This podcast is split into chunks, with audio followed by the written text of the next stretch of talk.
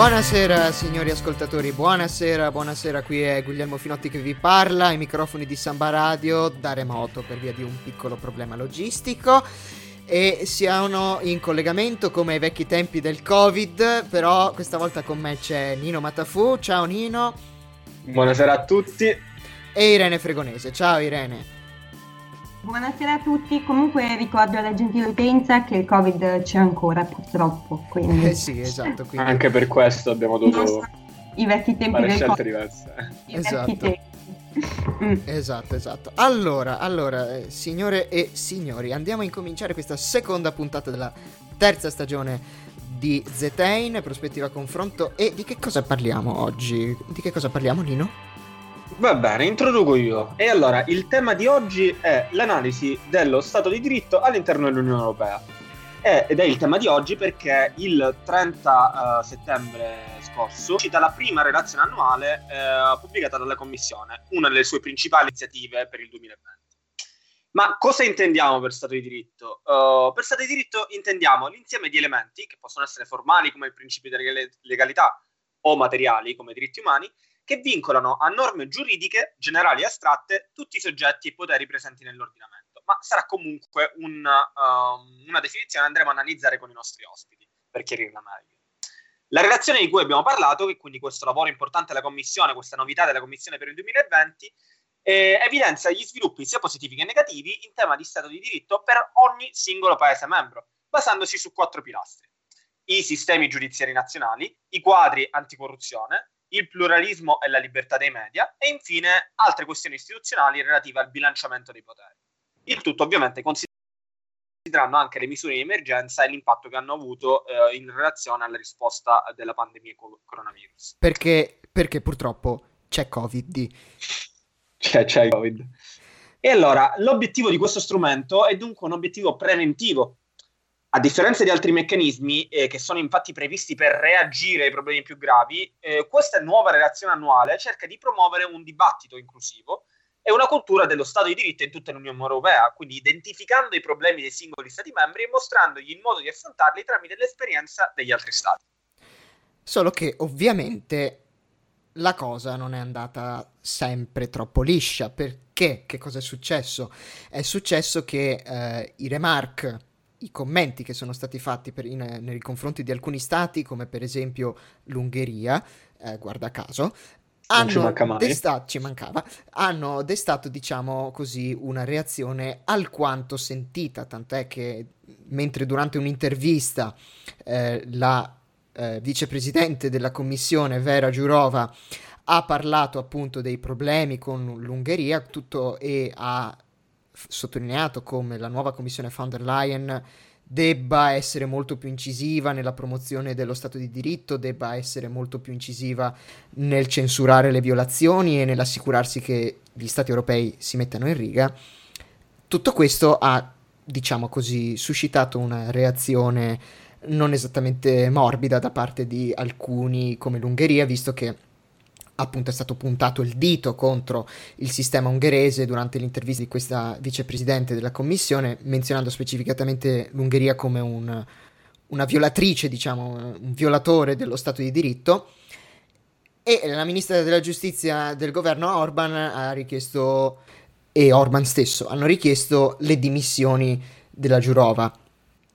Quindi diciamo così, non è iniziato proprio con il piede, con il piede più giusto, magari, o senza, diciamo, ci- c'è stato qualche intoppo. Però questo perché? Questo va, diciamo così, a mostrare quello che può essere un problema su come è stato fatto questo, questo report, cosa si intende per diritti, per Stato di diritto, e questi sono tutti argomenti che andremo ad affrontare con i nostri ospiti di oggi. E eh, il primo ospite, Irene, chi abbiamo chiamato per questa cosa? Una tua conoscenza, mi pare, no? Allora, dunque, il primo ospite che abbiamo avuto, con il quale analizzeremo nello specifico le problematiche ehm, nell'Unione Europea, nei meccanismi eh, che fanno funzionare l'Unione Europea, è un dottorando di, guarda caso, diritto dell'Unione Europea all'Università ehm, di Parigi 1, Pantheon Sorbona. Allora, mh, mm, con lui ci dedicheremo ad, analiz- ad, analizzare il report della Commissione con esempi eh, più pratici e a scandagliare, diciamo, l'esistente.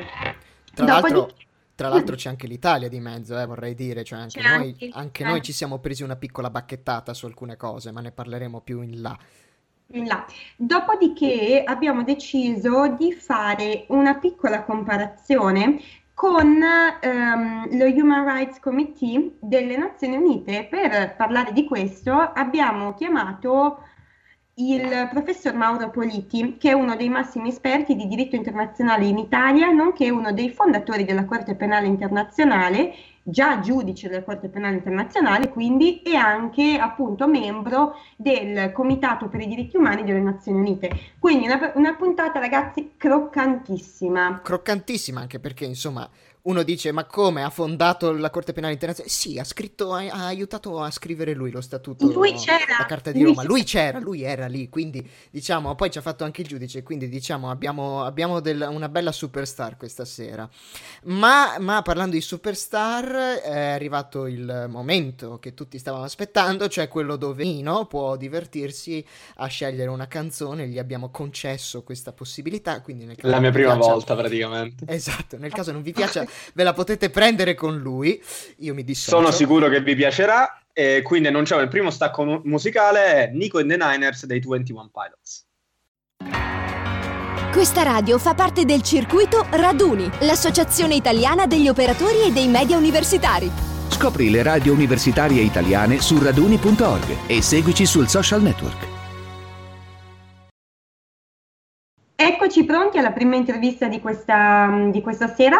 E abbiamo con noi Lorenzo Lencini, come vi accennavo prima, PhD candidate presso l'Università mm, Paris 1, eh, la Sorbona di Parigi, proprio quella che sta di fronte al Pantheon, quindi in posizione leggermente centrale. E con lui andremo a parlare di, mm, del report della Commissione di Stato di diritto nell'Unione Europea. Che cos'è lo Stato di diritto nell'Unione Europea? Perché anche questa è una bella domanda. E eh, di chi come cosa ha eh, in un certo qual senso violato lo Stato di diritto o ci è andato vicino, le reazioni degli organi istituzionali e eh, appunto se eh, gli strumenti che ehm, sono predisposti dai trattati si sono rivelati adeguati. Buonasera, ciao Lorenzo, grazie per essere venuto in trasmissione. Buonasera, grazie a voi.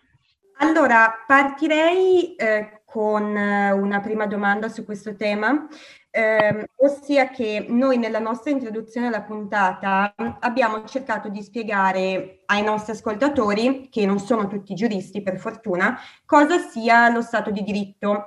E eh, ci siamo detti che a livello comunitario questo è menzionato dall'articolo 2 del Trattato de- mm, sull'Unione Europea, quale anche valore fondante dell'Unione. Però manca una definizione legislativa di Stato di diritto, almeno a livello comunitario, il che sarebbe, diciamo, importante se ci fosse, visto che ogni Stato membro ha una concezione grossomodo diversa. Oppure, diciamo, quindi quello che ti chiediamo è, va bene così o sarebbe auspicabile un intervento normativo, per così dire, in materia? Allora, la domanda che voi ponete è una domanda da un milione di dollari, perché lo Stato di diritto, tanto in diritto comunitario europeo, come si chiama oggi, tanto nei diritti eh, nazionali interni degli Stati membri, eh, non ha mai avuto una definizione quanto al proprio contenuto, eh, nel senso che si tratta di una nozione mh, creata dalla dottrina, eh, essenzialmente alla fine del XIX secolo e all'inizio del XX secolo, eh, per quanto riguarda i paesi del diritto continentale, e che non ha mai trovato una sistematizzazione eh, contenutistica all'interno di un testo che fosse di livello costituzionale o legislativo. Quindi è difficile definire lo Stato di diritto, eh, o perlomeno che cosa sia una base comune sullo Stato di diritto. Ciò che noi sappiamo è che lo Stato di diritto è un insieme di principi che reggono la vita pubblica delle democrazie moderne occidentali, europee ovviamente. Mi riferisco soltanto a queste. Quindi che sia auspicabile una definizione normativa dello Stato di diritto eh, la risposta mh, deve essere necessariamente dipende, dipende da qual è l'obiettivo che noi vogliamo raggiungere, perché tutte quelle eh, nozioni cui fa riferimento l'articolo 2 del, del, del Trattato sull'Unione Europea, ovvero libertà, eguaglianza, Stato di diritto, democrazia, sono nozioni che hanno un contenuto valoriale, tant'è vero che l'articolo è rubricato come valori dell'Unione Europea. E quindi il problema è che definire lo Stato di diritto diventa definire la libertà, diventa definire l'eguaglianza, diventa definire la democrazia.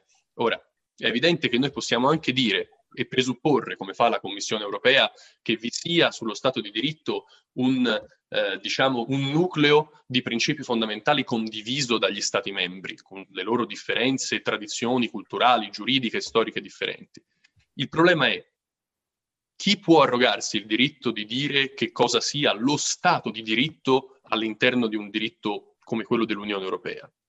Io non penso che ci sia un'istituzione eh, o comunque eh, qualcuno che possa arrogarsi questo diritto. Cosa differente, invece, è eh, quella di concepire il concetto di unione di diritto, che è poi figlio di quel concetto di comunità di diritto che appare eh, per la prima volta eh, consacrato dalla Corte di Giustizia eh, nella sentenza del 1986 sul partito ecologista Partito Ecologiste Le Verts, quindi Partito Ecologista I Verdi, eh, nella, quale nella, quale la Corte di Giustizia definisce la, la, l'allora comunità economica europea, la comunità europea, come una comunità di diritto, cioè come un soggetto fondato sugli, sul valore dello Stato di diritto eh, che trovava poi nella stessa sentenza il proprio fondamento eh, nei trattati che erano definiti base costituzionale della comunità quindi questa doppia eh, definizione molto forte dal punto di vista del lessico statuale, quindi Costituzione e Stato di diritto.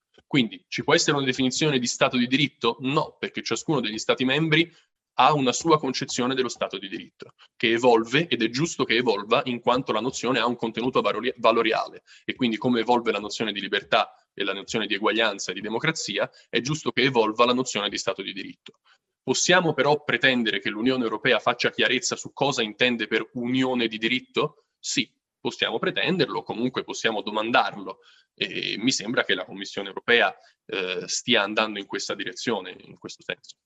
Ma la Corte di Giustizia lo fa già da anni, ecco. Eh, ma infatti abbiamo perlomeno quindi degli elementi di nocciolo duro definiti al quale ci si può ancorare adesso per fare un po' una valutazione magari un po' oggettiva, più che altro per evitare di scadere nel relativismo, dove tutto vale tutto. Assolutamente. E quindi la Corte di Giustizia e la Commissione hanno, mm, secondo un processo che è stato poi addirittura, eh, se mi passate il termine, costituzionalizzato o più, più, prosaicamente codificato all'interno dei trattati, che è quello di andare a vedere nelle tradizioni costituzionali comuni degli Stati membri eh, quelle, eh, diciamo, elementi relativi allo Stato di diritto che ricorrono e che quindi possono essere definiti parte di una cultura giuridica comune. Sicuramente l'idea di Stato di diritto è eh, quella eh, ereditata anche in un certo senso dall'antichità, per cui è bene servire le leggi per non essere schiavi degli uomini. E quindi questo principio greco eh, ripreso da Cicerone eh, nella Roma antica, che viene poi ovviamente rivisto alla chiave, di, eh, rivisto alla luce di tutta la nostra evoluzione storica eh, successiva e che arriva nel XX secolo, alla fine del, del, del secondo conflitto mondiale, a essere ehm, eh, esemplificato da quell'enorme paradigma che è la Costituzione, no? e questo, questo, tipo di fonte sopra-legislativa eh, che fonda il nostro Stato di diritto. Chi dice Stato di diritto dice necessariamente costituzionalismo. Quindi lo Stato di diritto è, si potrebbe riassumere come quel principio per il quale pot- le funzioni statali, le funzioni di tipo legislativo, esecutivo e giurisdizionale, in, in senso largo, e giudiziario, quindi anche in senso più stretto, devono essere soggette alla, al diritto, diciamo, si poteva dire alla legge prima della seconda guerra mondiale, si dice al diritto dopo la seconda guerra mondiale, quando quasi tutti gli stati europei si dotano di costituzioni. Perfetto. Eh, allora, andando un attimino più sul concreto e parlando appunto della relazione eh, dell'Unione Europea sullo Stato di diritto, a tuo dire, la scelta degli indicatori che sono stati utilizzati è adatta alla pluralità e alla diversità degli Stati membri?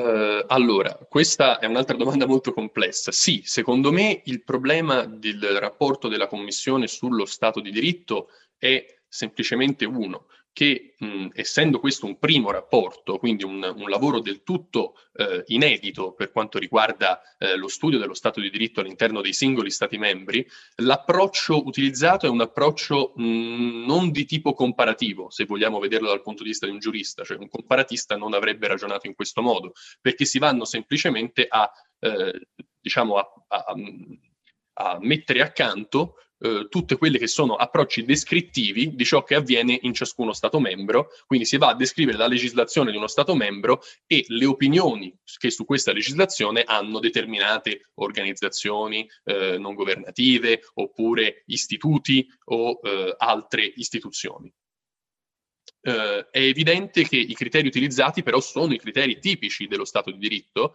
e che sono i criteri che in, Euro- in Europa si impongono come eh, assolutamente necessari perché si possa dire che uno Stato rispetta lo Stato di diritto. Voglio dire, si sta parlando della corruzione, si sta parlando dell'indipendenza della magistratura, si sta parlando del pluralismo e della libertà dei media, che sono due cose diverse, pluralismo e libertà eh, dei media.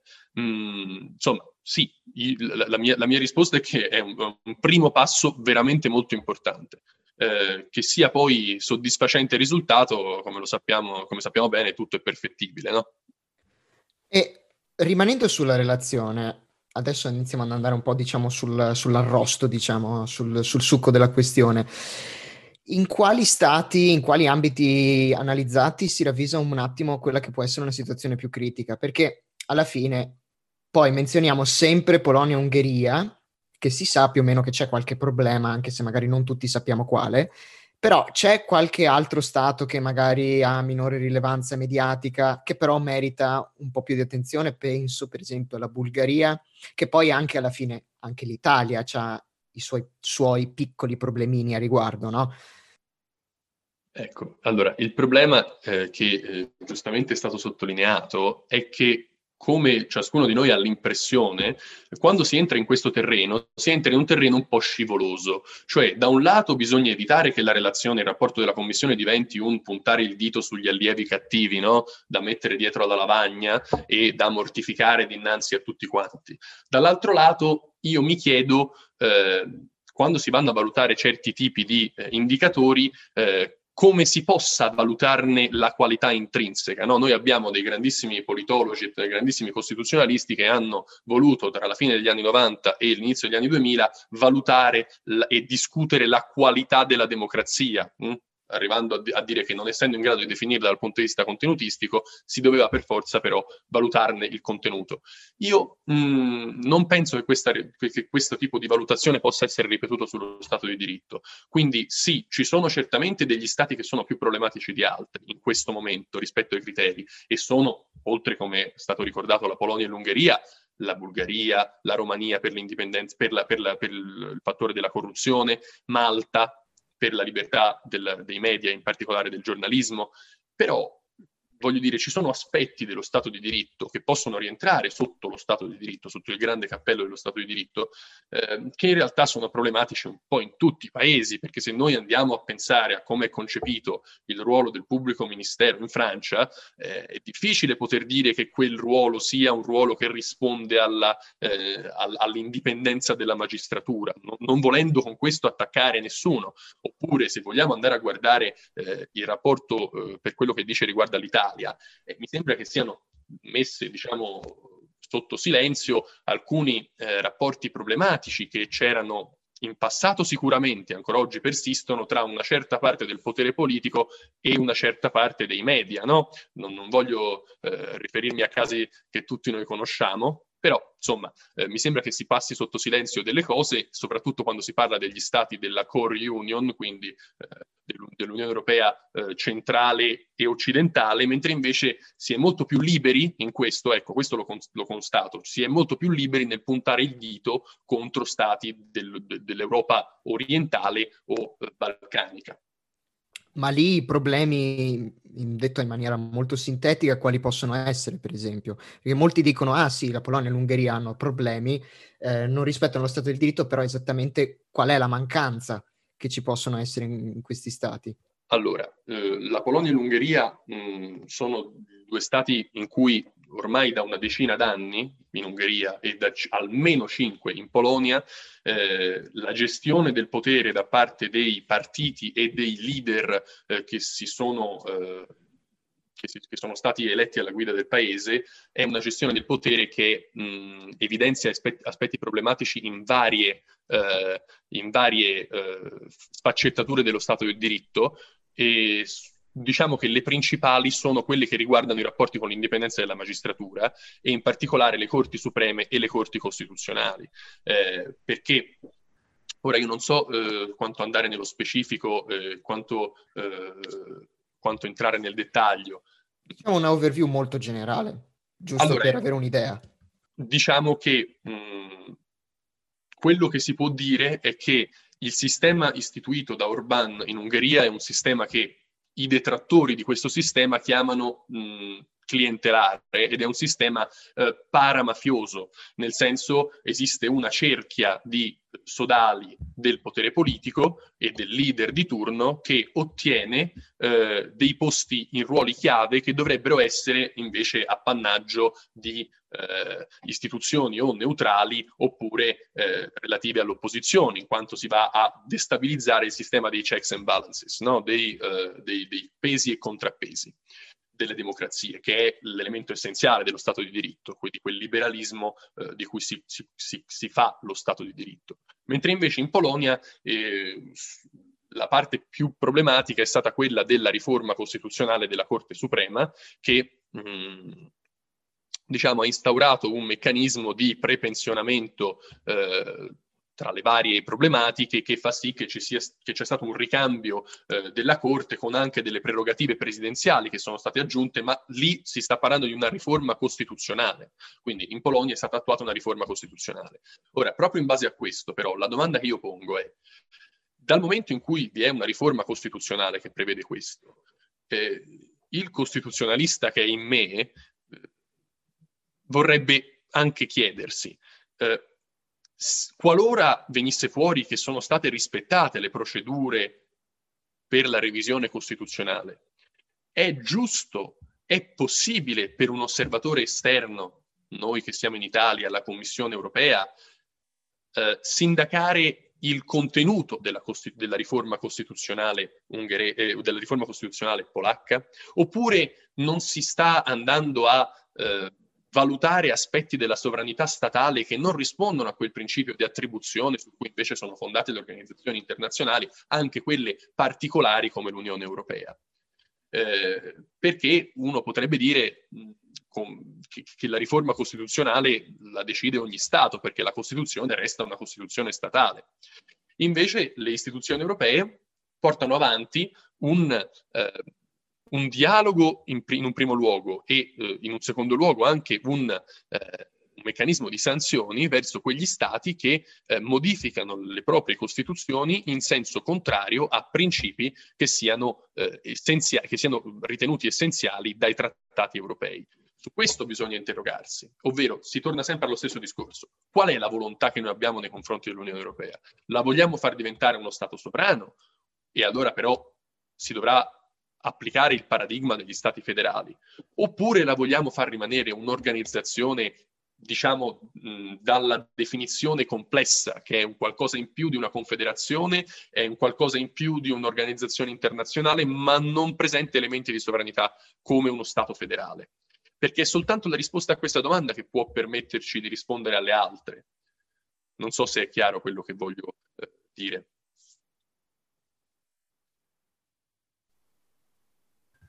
Ok, allora dunque, ma quindi mm, ci puoi fare qualche esempio concreto, magari con l'ausilio della giurisprudenza della Corte di Giustizia, di casi in cui ci siano state sanzioni o comunque sentenze che si sono pronunciate nel senso di dire attenzione, stiamo andando verso la violazione dello Stato di diritto o c'è stata? No, allora, mm, per quanto riguarda la Corte di Giustizia, la Corte di Giustizia si è pronunciata più volte con ordinanze per quanto riguarda la tutela urgente e con sentenze su, in relazione allo Stato di diritto in molti Stati dell'Unione Europea, ma recentemente ovviamente eh, avendo come, come, primo, come, primo, obiettivo la Polonia e l'Ungheria. Mi viene in mente per esempio la sentenza del 2019 eh, contro la Polonia, eh, contro la Polonia, si chiama così la sentenza, non perché sia un bersaglio facile, dove la Corte di Giustizia ha diciamo, concretizzato quel, eh, quel percorso giurisprudenziale che era stato aperto eh, un anno e mezzo prima e che si era, diciamo, che aveva visto il suo punto massi- di, massimo, eh, di, massimo, splendore con la sentenza eh, dei giudici portoghesi, no? dell'Associazione Sindacale dei Giudici Portoghesi del 2018. Perché la Corte di Giustizia che cosa ha fatto? Eh, sprovvista di un meccanismo nei trattati per poter sanzionare eh, man, man, diciamo, mancanze nei confronti dello Stato di diritto da parte di uno Stato, ha trovato questo meccanismo, se l'è andato a cercare e l'ha trovato nell'articolo 19, eh, il secondo comma del, del primo paragrafo, del Trattato sull'Unione Europea. Quello che parla del fatto che gli Stati membri devono eh, istituire dei procedimenti giurisdizionali al loro interno che siano capaci di eh, offrire una tutela giurisdizionale effettiva ai cittadini, eh, del, ai cittadini del proprio Stato, che poi sono cittadini dell'Unione, come ben sappiamo. E quindi la Corte di Giustizia che cosa ci dice? Ci dice che anche se questo articolo di per sé non sarebbe applicabile se non a quelle situazioni in cui viene messo in, eh, viene, diciamo, eh, mh, eh, viene messo in atto il diritto dell'Unione Europea, in realtà eh, il solo fatto di violare delle, dei principi che siano suscettibili di essere portati dinanzi alla Corte di Giustizia lo rende di per sé applicabile. Faccio un esempio concreto. Nel caso della Polonia del 2019 vi era una riforma della Corte Suprema e eh, diciamo che l'argomento utilizzato dalla Polonia era io nella riforma della Corte Suprema non sto mettendo in atto un meccanismo eh, europeo, non sto applicando il diritto dell'Unione, sto facendo una riforma di tipo interno su un organo interno che riguarda il pensionamento di un organo interno, quindi il diritto dell'Unione non c'entra niente. Quindi tu, Corte di Giustizia, non mi puoi condannare perché ritieni che la mia riforma violi lo Stato del diritto, perché l'articolo 19 del TUE, l'articolo 2 del TUE, che riguarda i valori dell'Unione, non sono proprio applicabili in quell'ambito, perché è un procedimento meramente interno. La Corte di Giustizia che cosa risponde? Qual è il suo procedimento, diciamo, logico? Dice, è vero che la riforma del pensionamento, del prepensionamento della Corte Suprema e quindi del, del rinnovamento dei giudici alla Corte Suprema è una riforma meramente interna. Ciò nonostante, la Corte Suprema è una delle istituzioni che sono, diciamo, in potenza eh, mh, competenti per mettere in opera il diritto dell'Unione. Non soltanto attraverso la loro tutela giurisdizionale che offrono, e questo rientra sotto il cappello dell'articolo 19, ma anche, per esempio, la Corte di Giustizia fa, fa lei stessa l'esempio concreto per quello che riguarda i rinvii pregiudiziali. Il procedimento pregiudiziale è un procedimento non contenzioso, come lo chiama la Corte di Giustizia, dove vi è un dialogo tra le corti. Ora è evidente che se una delle due corti la Corte Suprema polacca nella specie, non rispetta i requisiti di indipendenza de, de, della magistratura, dei suoi membri, questo dialogo è un dialogo che diventa un dialogo tra sordi, cioè un dialogo che è come avere una mela marcia all'interno di un cesto di mele, che poi contagia no? con il suo fungo tutti gli altri frutti. Quindi è evidente, dice la Corte di Giustizia, che se io devo, devo, dialogare con la Corte Suprema, a me importa poco che la riforma del prepensionamento riguardi il diritto dell'Unione nella specie o il diritto interno, perché va a trattare di un'istituzione che è un'istituzione dell'Unione Europea. E non dimentichiamoci che la Corte di Giustizia ha sempre detto, sempre, che i giudici degli Stati membri restano giudici degli Stati membri, quindi organi degli Stati membri e non sono organi dell'Unione, ma sono la, la, Corte di Giustizia dice, i giudici di prima istanza del diritto dell'Unione, perché sono quelli portati a conoscere in prima battuta il diritto dell'Unione. Insomma, la sentenza Simmental dà ai giudici degli Stati membri una, un potere enorme, perché dà al giudice dello Stato membro il potere di disapplicare la norma interna quando questa è in contrasto con il diritto dell'Unione è una linea giurisprudenziale antichissima, cioè vecchissima della Corte di Giustizia, non sta dicendo niente di nuovo, però la Corte si va a trovare degli strumenti nei trattati allorché i trattati non glieli offrono. Questo per quanto riguarda la giurisprudenza. Per quanto riguarda invece le altre istituzioni, mh, si può parlare della, della, procedura dell'articolo 7 del TUE, ma mh, qui si sta andando su un terreno che è ancora problematico per altri motivi. Ok, grazie mille. Adesso per i nostri carissimi radioascoltatori vi lasceremo allo stacco musicale. Lorenzo, ti ringraziamo ancora per questo tuo prezioso intervento e carissimi ci risentiamo dopo. Grazie a voi. La canzone è Something About Us dei Daft Punk. Questa radio fa parte del circuito Raduni, l'associazione italiana degli operatori e dei media universitari. Scopri le radio universitarie italiane su raduni.org e seguici sul social network. E bentornati da questo ultimo stacco musicale appena trascorso. Eh, ritorniamo a parlare di Stato di diritto nell'Unione, nell'Unione Europea e affrontiamo una piccola comparazione perché dovete sapere questo meccanismo, diciamo così, che l'Unione Europea ha approntato non è, diciamo, qualcosa di squisitamente nuovo, non è qualcosa di completamente originale, perché dovete sapere che un meccanismo molto simile, ovviamente non con gli stessi scopi, non, con, non esattamente con gli stessi scopi, con degli scopi molto simili, non con la stessa, diciamo, estensione territoriale, esiste già, che è il Comitato per i diritti umani delle Nazioni Unite, dell'ONU.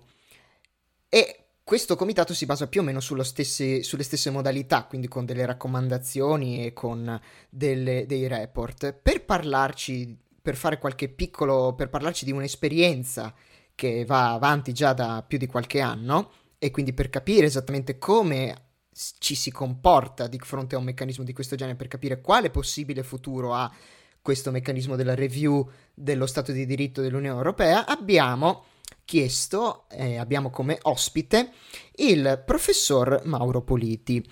Il professor Mauro, Mauro Politi è docente all'Università di Trento di diritto internazionale, ma è anche molto di più perché eh, questo professor Politi è stato, oltre che magistrato, è stato anche, ha partecipato alla delegazione italiana per lo statuto per le negoziazioni che hanno dato luogo allo Statuto di Roma della Corte Penale Internazionale, quindi praticamente come vi dicevamo in apertura l'ha aiutata a scrivere.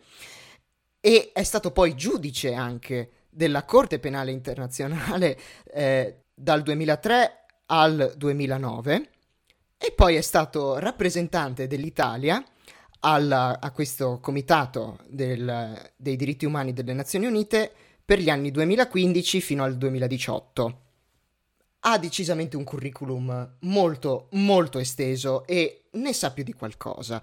E quindi noi ringraziando moltissimo il professor Politi di essere qui con noi, non posso fare altro che dargli un caldissimo, un veramente veramente gran benvenuto qui con noi a ZN questa sera. Buonasera professore, grazie di essere qui con noi. Grazie a voi. E allora, partiamo subito con la prima domanda. Eh, ricordiamo ai nostri ascoltatori che lei ha rappresentato l'Italia presso il Comitato per i diritti umani alle Nazioni Unite. Eh, si tratta di un organo che tutto sommato è simile come intenti al meccanismo creato dall'Unione Europea. Si analizza quindi la situazione nei singoli paesi e si creano raccomandazioni. Adesso, nella sua esperienza all'ONU, ha avuto a che fare con stati dell'Unione Europea che ora sono sotto scrutinio, come l'Ungheria?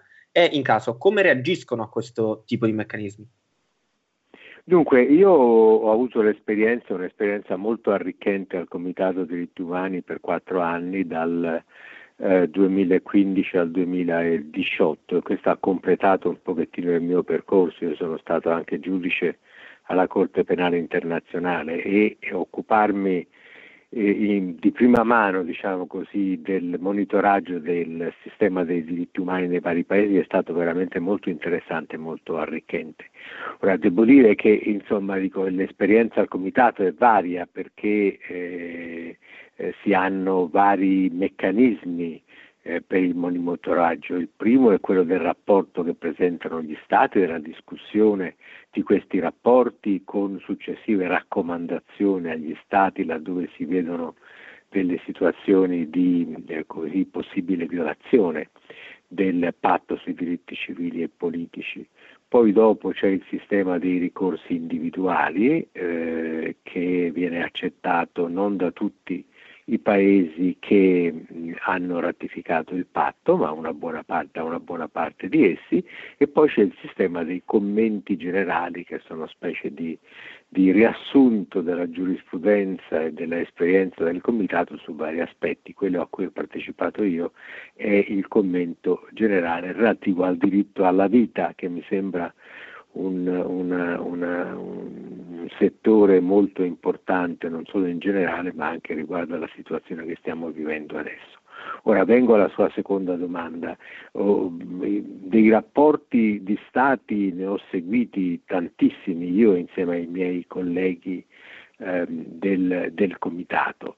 Eh, gli Stati in questi casi presentano dei rapporti, dopodiché vengono discussi con la delegazione governativa e con le eh, organizzazioni non governative che vengono sentite prima dal comitato e poi dopo si discute con la eh, delegazione governativa a cui è stato sottoposto una lista, sottoposta una list of issues, una lista di questioni che sono le più sensibili per quel paese e poi si fanno delle raccomandazioni. Ora, per essere abbastanza breve, io diciamo così l'esperienza più recente che ho avuto con i paesi eh, che lei ha menzionato eh, è stata quella con l'Ungheria.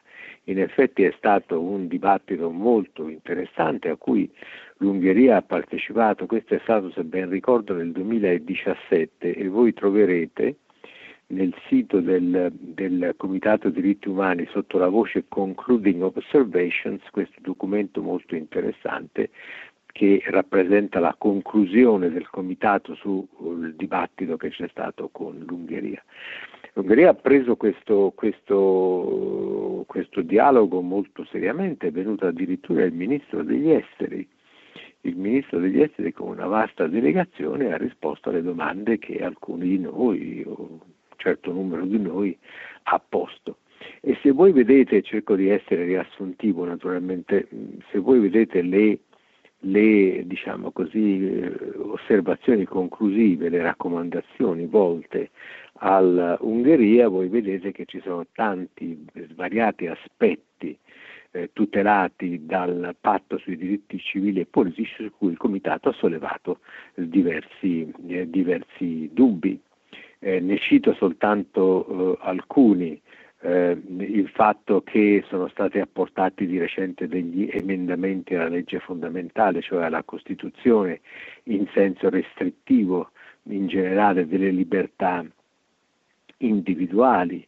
Eh, l'altro aspetto è stato quello del mancato rispetto delle decisioni del Comitato sulle petizioni individuali, sui ricorsi individuali, eh, l'ingerenza del governo si è lamentata nella nomina e nelle carriere eh, dei giudici, ehm, eh, certe violazioni relative al diritto al giusto eh, processo, ehm, certe eh, mancanze nella eh, in, nelle inchieste e nella persecuzione dei reati di tortura, però insomma, voglio sottolineare il fatto, e questo credo che sia abbastanza conosciuto anche sul piano così divulgativo, eh, l'atteggiamento e la posizione dell'Ungheria nei confronti del trattamento dei migranti è veramente il cuore della situazione di, eh, così, di eh, di eh, violazione eh, del, del, dei, delle disposizioni contenute nel patto e del sistema dei diritti umani in generale. Queste violazioni si, eh, si diciamo così, possono essere riassunte in, in due o tre punti. Il primo punto è quello relativo alla eh, detenzione degli immigranti in transito, c'è una legge del marzo del 2017 per cui tutti i richiedenti asilo eh, sono posti in cosiddetti transit areas e detenuti, bisogna ricordare che eh, diciamo così, i, i migranti non possono essere detenuti, questo è un principio fondamentale e questi eh, richiedenti asilo sono tenuti in queste transit areas con esclusione dei soli minori fra 0 e 14 anni, quindi anche i minori tra 14 e 18 anni sono, sono in pratica detenuti in queste transit areas.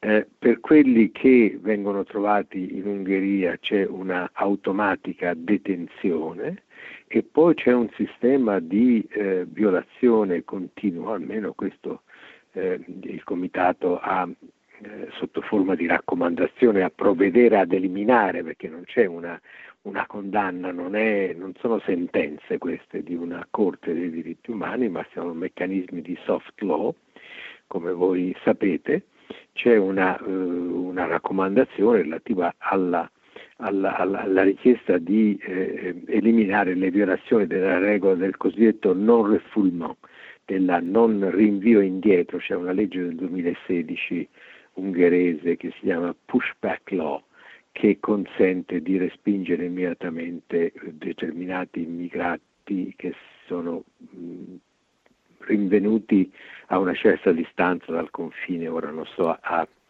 a diciamo così, a eh, soffermarmi certo, sui certo. dettagli. Ma ora, al di là di questi... Sì, tra, l'altro, tra l'altro di questa, di questa materia ne abbiamo ne abbiamo proprio parlato nella scorsa puntata, proprio abbiamo fatto un piccolo speciale sulla migrazione. Però a questo punto volevo chiederle, tutti questi riscontri che sono usciti fuori durante questo esame a livello con l'Ungheria, la reazione eh, per esempio dell'Ungheria, come potrebbe essere di qualche altro Stato, di fronte a questo genere di raccomandazioni, di solito è di cooperazione oppure un po' meno cooperativa?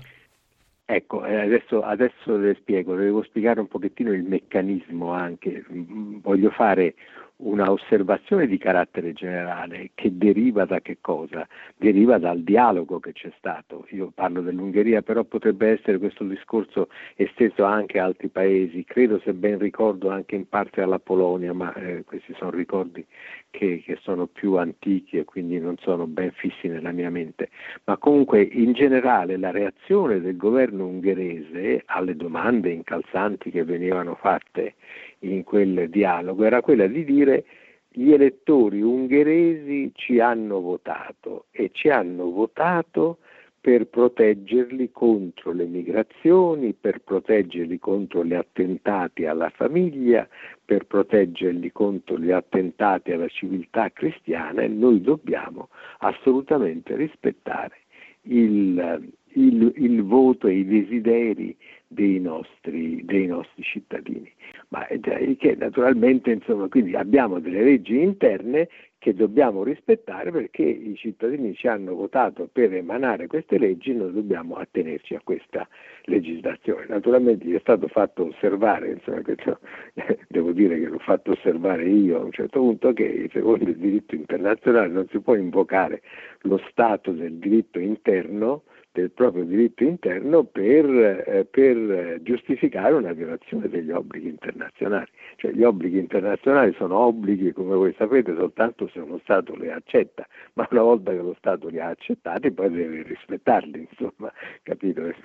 Quindi la, la reazione è stata comunque, la reazione era in quel dialogo di natura così difensiva sul piano della prevalenza del diritto interno su qualsiasi obbligo internazionale, il che insomma sa, anche noi, anche in Italia, noi diciamo che certi principi fondamentali della Costituzione prevalgono su qualsiasi su, su, su, anche sugli obblighi internazionali, ma lì in questo caso era, si veniva a dire che qualsiasi legge, anche in violazione di fondamentali diritti umani, eh, avrebbe dovuto essere rispettata legge interna a preferenza degli obblighi internazionali. Ecco, questa è la prima osservazione di carattere generale.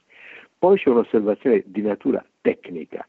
Il meccanismo di eh, diciamo, controllo della situazione dei diritti umani attraverso la discussione dei rapporti è un meccanismo di soft law ma è un meccanismo che non si, non si eh, risolve soltanto con l'emanazione delle raccomandazioni conclusive, perché poi nelle raccomandazioni conclusive ci stanno l'indicazione dei punti più come posso dire, più delicati del sistema dei diritti umani di un certo paese su cui lo stesso paese è chiamato a dir, a dirci in capo a due anni, a dire al comitato in capo a due anni che cosa ha fatto e se ha rimediato a queste mancanze.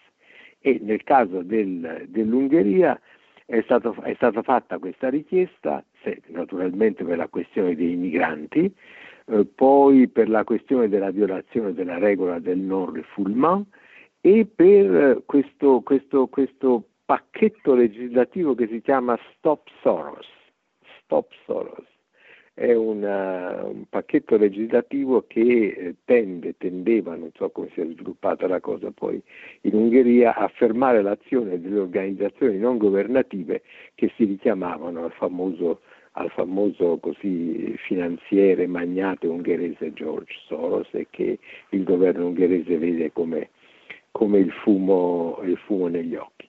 Ora i due anni sono scaduti ad aprile-maggio di quest'anno, non ho notizia che questo rapporto sia stato presentato, perlomeno non è pubblico, dopodiché il comitato si riunisce, c'è un rapporter, io ho fatto per due anni il rapporter sul cosiddetto follow-up to concluding observations e esamina queste risposte e dà determinati voti, insomma, a seconda del grado di compliance, di rispetto. Quindi, insomma, è una cosa una pagella, insomma. insistente, una pagella. Sì, gli stati sono molto arrabbiati, per questo non la vogliono la pagella, però ci tengono a dire che loro hanno rispettato, hanno fatto, hanno emanato leggi, hanno, insomma, quindi è un meccanismo che certamente non è un meccanismo giudiziario, eh, sempre di, di, soft law, però è un meccanismo che ha una sua qualche incidenza nelle, nelle, nelle, ehm, nei comportamenti degli Stati, se non altro perché gli Stati ci tengono, ci tengono a non essere indicati come quelli che violano disposizioni fondamentali del patto. Ecco, volevo chiarirvi che, che insomma, non, non, finisce lì, non finisce con le concluding observation, ma c'è un follow up molto pressante, devo dire, molto insistente per sapere dagli Stati che cosa, che cosa hanno fatto. Insomma, ecco. Professore, a questo punto volevo chiederle, ricollegandomi a quello che lei ci ha appena detto, molti hanno criticato anche recentemente il comitato per via delle influenze politiche e anche tacciandolo di mh, scarsa efficacia. Lei pensa che un meccanismo di questo genere possa mai avere successo? E soprattutto, se anche sì, cosa si deve migliorare? Ma guardi, eh, sulla scarsa efficacia, eh, la scarsa efficacia non può che essere dipendente dalla mancanza di valore, come posso dire, coercitivo delle disposizioni. E d'altra parte, tenga presente una cosa, anche laddove certi meccanismi hanno una forza coercitiva, le sentenze della Corte internazionale di giustizia, per esempio, c'è tutta una lamentela del fatto che non vengono rispettate molte volte, insomma non sempre, non sempre, il valore formale coercitivo eh, di, eh, di, di, un meccanismo, specialmente internazionale, è sinonimo di assoluto rispetto, insomma, come non lo è nel campo del diritto interno. Eh, quindi dico, da questo punto di vista non si può che dire che eh, il meccanismo vale per quello che vale, ma è un meccanismo di una certa così eh, efficacia, se non altro politica e morale nei confronti degli Stati. Le influenze politiche all'interno del comitato, io veramente devo dire, insomma, più che influenze politiche, il comitato opera sulla base delle come posso dire, delle esperienze e delle capacità individuali, sono esperti individuali che naturalmente hanno un retaggio culturale, di cultura giuridica, di cultura di diritti umani e quindi naturalmente sono influenzati da questo. Qualche volta le influenze culturali possono, eh, possono influire eh, non tanto sul piano politico quanto sul piano della valutazione di certi fenomeni. Per esempio abbiamo avuto un dibattito molto forte, una delle ultime sessioni a cui ho partecipato, sulla decisione del se certe leggi, la legislazione francese che imponeva che impone alle persone, in particolare alle donne musulmane, di non portare il, il, il burqa o il niqab in, tutti i luoghi pubblici, pena una sanzione penale, fosse una, una, eh, sono, fossero disposizioni di legge contrastanti con la libertà di religione e le altre libertà di pensiero e di opinione garantite dal patto. Lì naturalmente così, i, i, miei amici e colleghi musulmani avevano una certa posizione dipendente dal loro, dal loro, dal loro retaggio culturale, una posizione tra l'altro dico, eh, favorevole a, come, come dire, a, a, ritenere la legittimità di questa imposizione. Sembra strano a dirsi, ma è così, insomma, mentre invece gli occidentali più portati a, a cercare di garantire le libertà individuali, le libertà delle donne, erano più propensi a, a dire che eh, l'imposizione di sanzioni penali per questo fosse, come posso dire, fosse, come posso dire eh, illegittima ai sensi del patto. Ma volevo tornare a quello che dicevo prima, più che influenze di natura politica. Io devo dire che insomma, nel comitato spesso si incontrano tendenze o da un lato conservatrici o dall'altro progressiste, come in ogni eh, diciamo così, eh, organo giudiziario, organo di controllo, c'è chi si attiene, tende ad attenersi strettamente alla lettera, in questo caso del patto, e cerca di restringere l'ambito della tutela, ma in buona fede sempre, e c'è chi invece tende a farla progredire. Ecco, insomma, se lei si legge il, il, il, il, commento generale, che non è l'ultimo ma è il penultimo, sul diritto alla vita, quello a cui ho partecipato negli anni 17 e 18, vedrà che ci sono delle posizioni forse un po' conservatrici, ma ci sono molte posizioni avanzate e progressiste, per esempio in tema di quella che si chiama mh, mm, eh,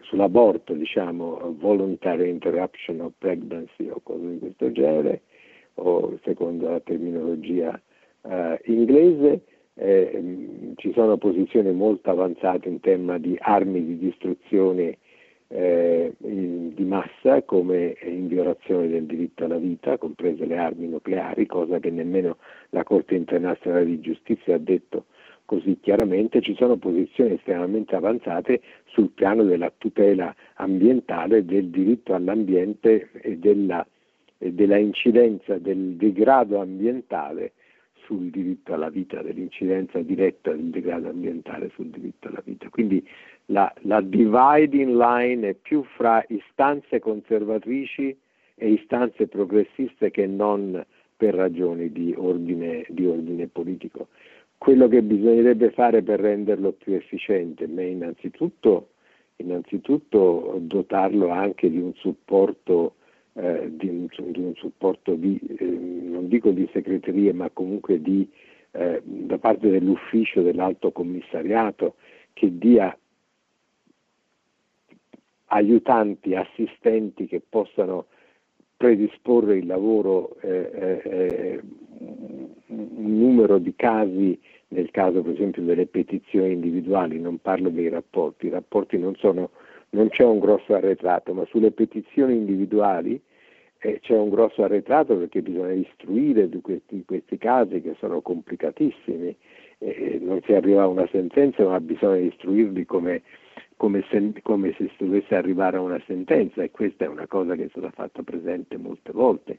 Si potrebbero migliorare i meccanismi anche del reporting, ci sono anche dei progetti per migliorare e renderli più agili perché gli stati, scusate, forse dico troppe cose insieme, ma insomma mi avete sollecitato, eh, non, ci, non, c'è soltanto il Comitato dei diritti umani, c'è il Comitato sui, eh, sui, diritti economici, sociali e culturali, ci sono i comitati della Convenzione sui diritti del fanciullo, c'è il Comitato della Convenzione su, contro la discriminazione nei confronti delle donne, eh, e, e, tanti altri comitati, gli stati devono presentare rapporti all'uno, all'altro, a quest'altro e quindi c'è una certa reporting fatigue che va, che va mitigata. Quindi, quindi Però, dice insomma, coordinare meglio, insomma.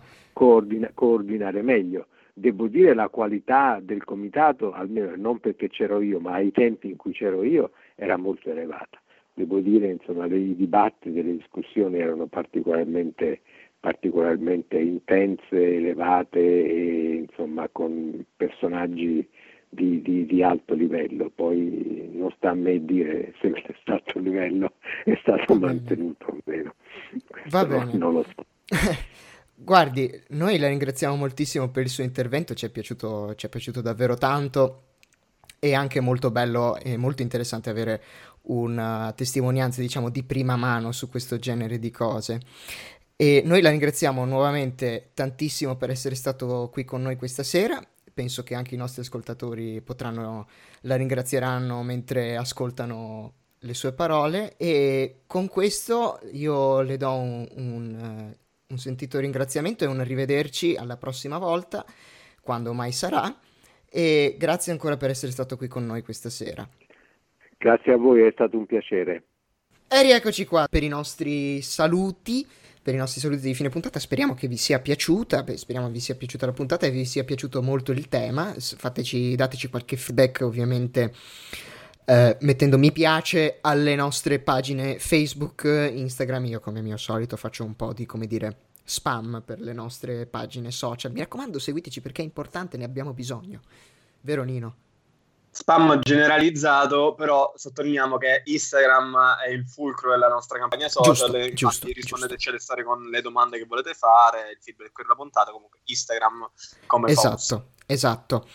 Beh, noi direi che per oggi abbiamo, abbiamo, dato, ma restate sintonizzati su sambaradio.it per chi ci sta seguendo, restate sintonizzati anche sui nostri canali social e soprattutto seguiteci su Spotify, Apple Podcast, Google Podcast, quello che è, perché eh, rimanete, rimanete sintonizzati, dicevo, su sambaradio.it se volete fino alle 23 perché alle 23 c'è una nostra carissima amica Francesca, la, c'è la Fra, con il suo programma sessualmente esplicito.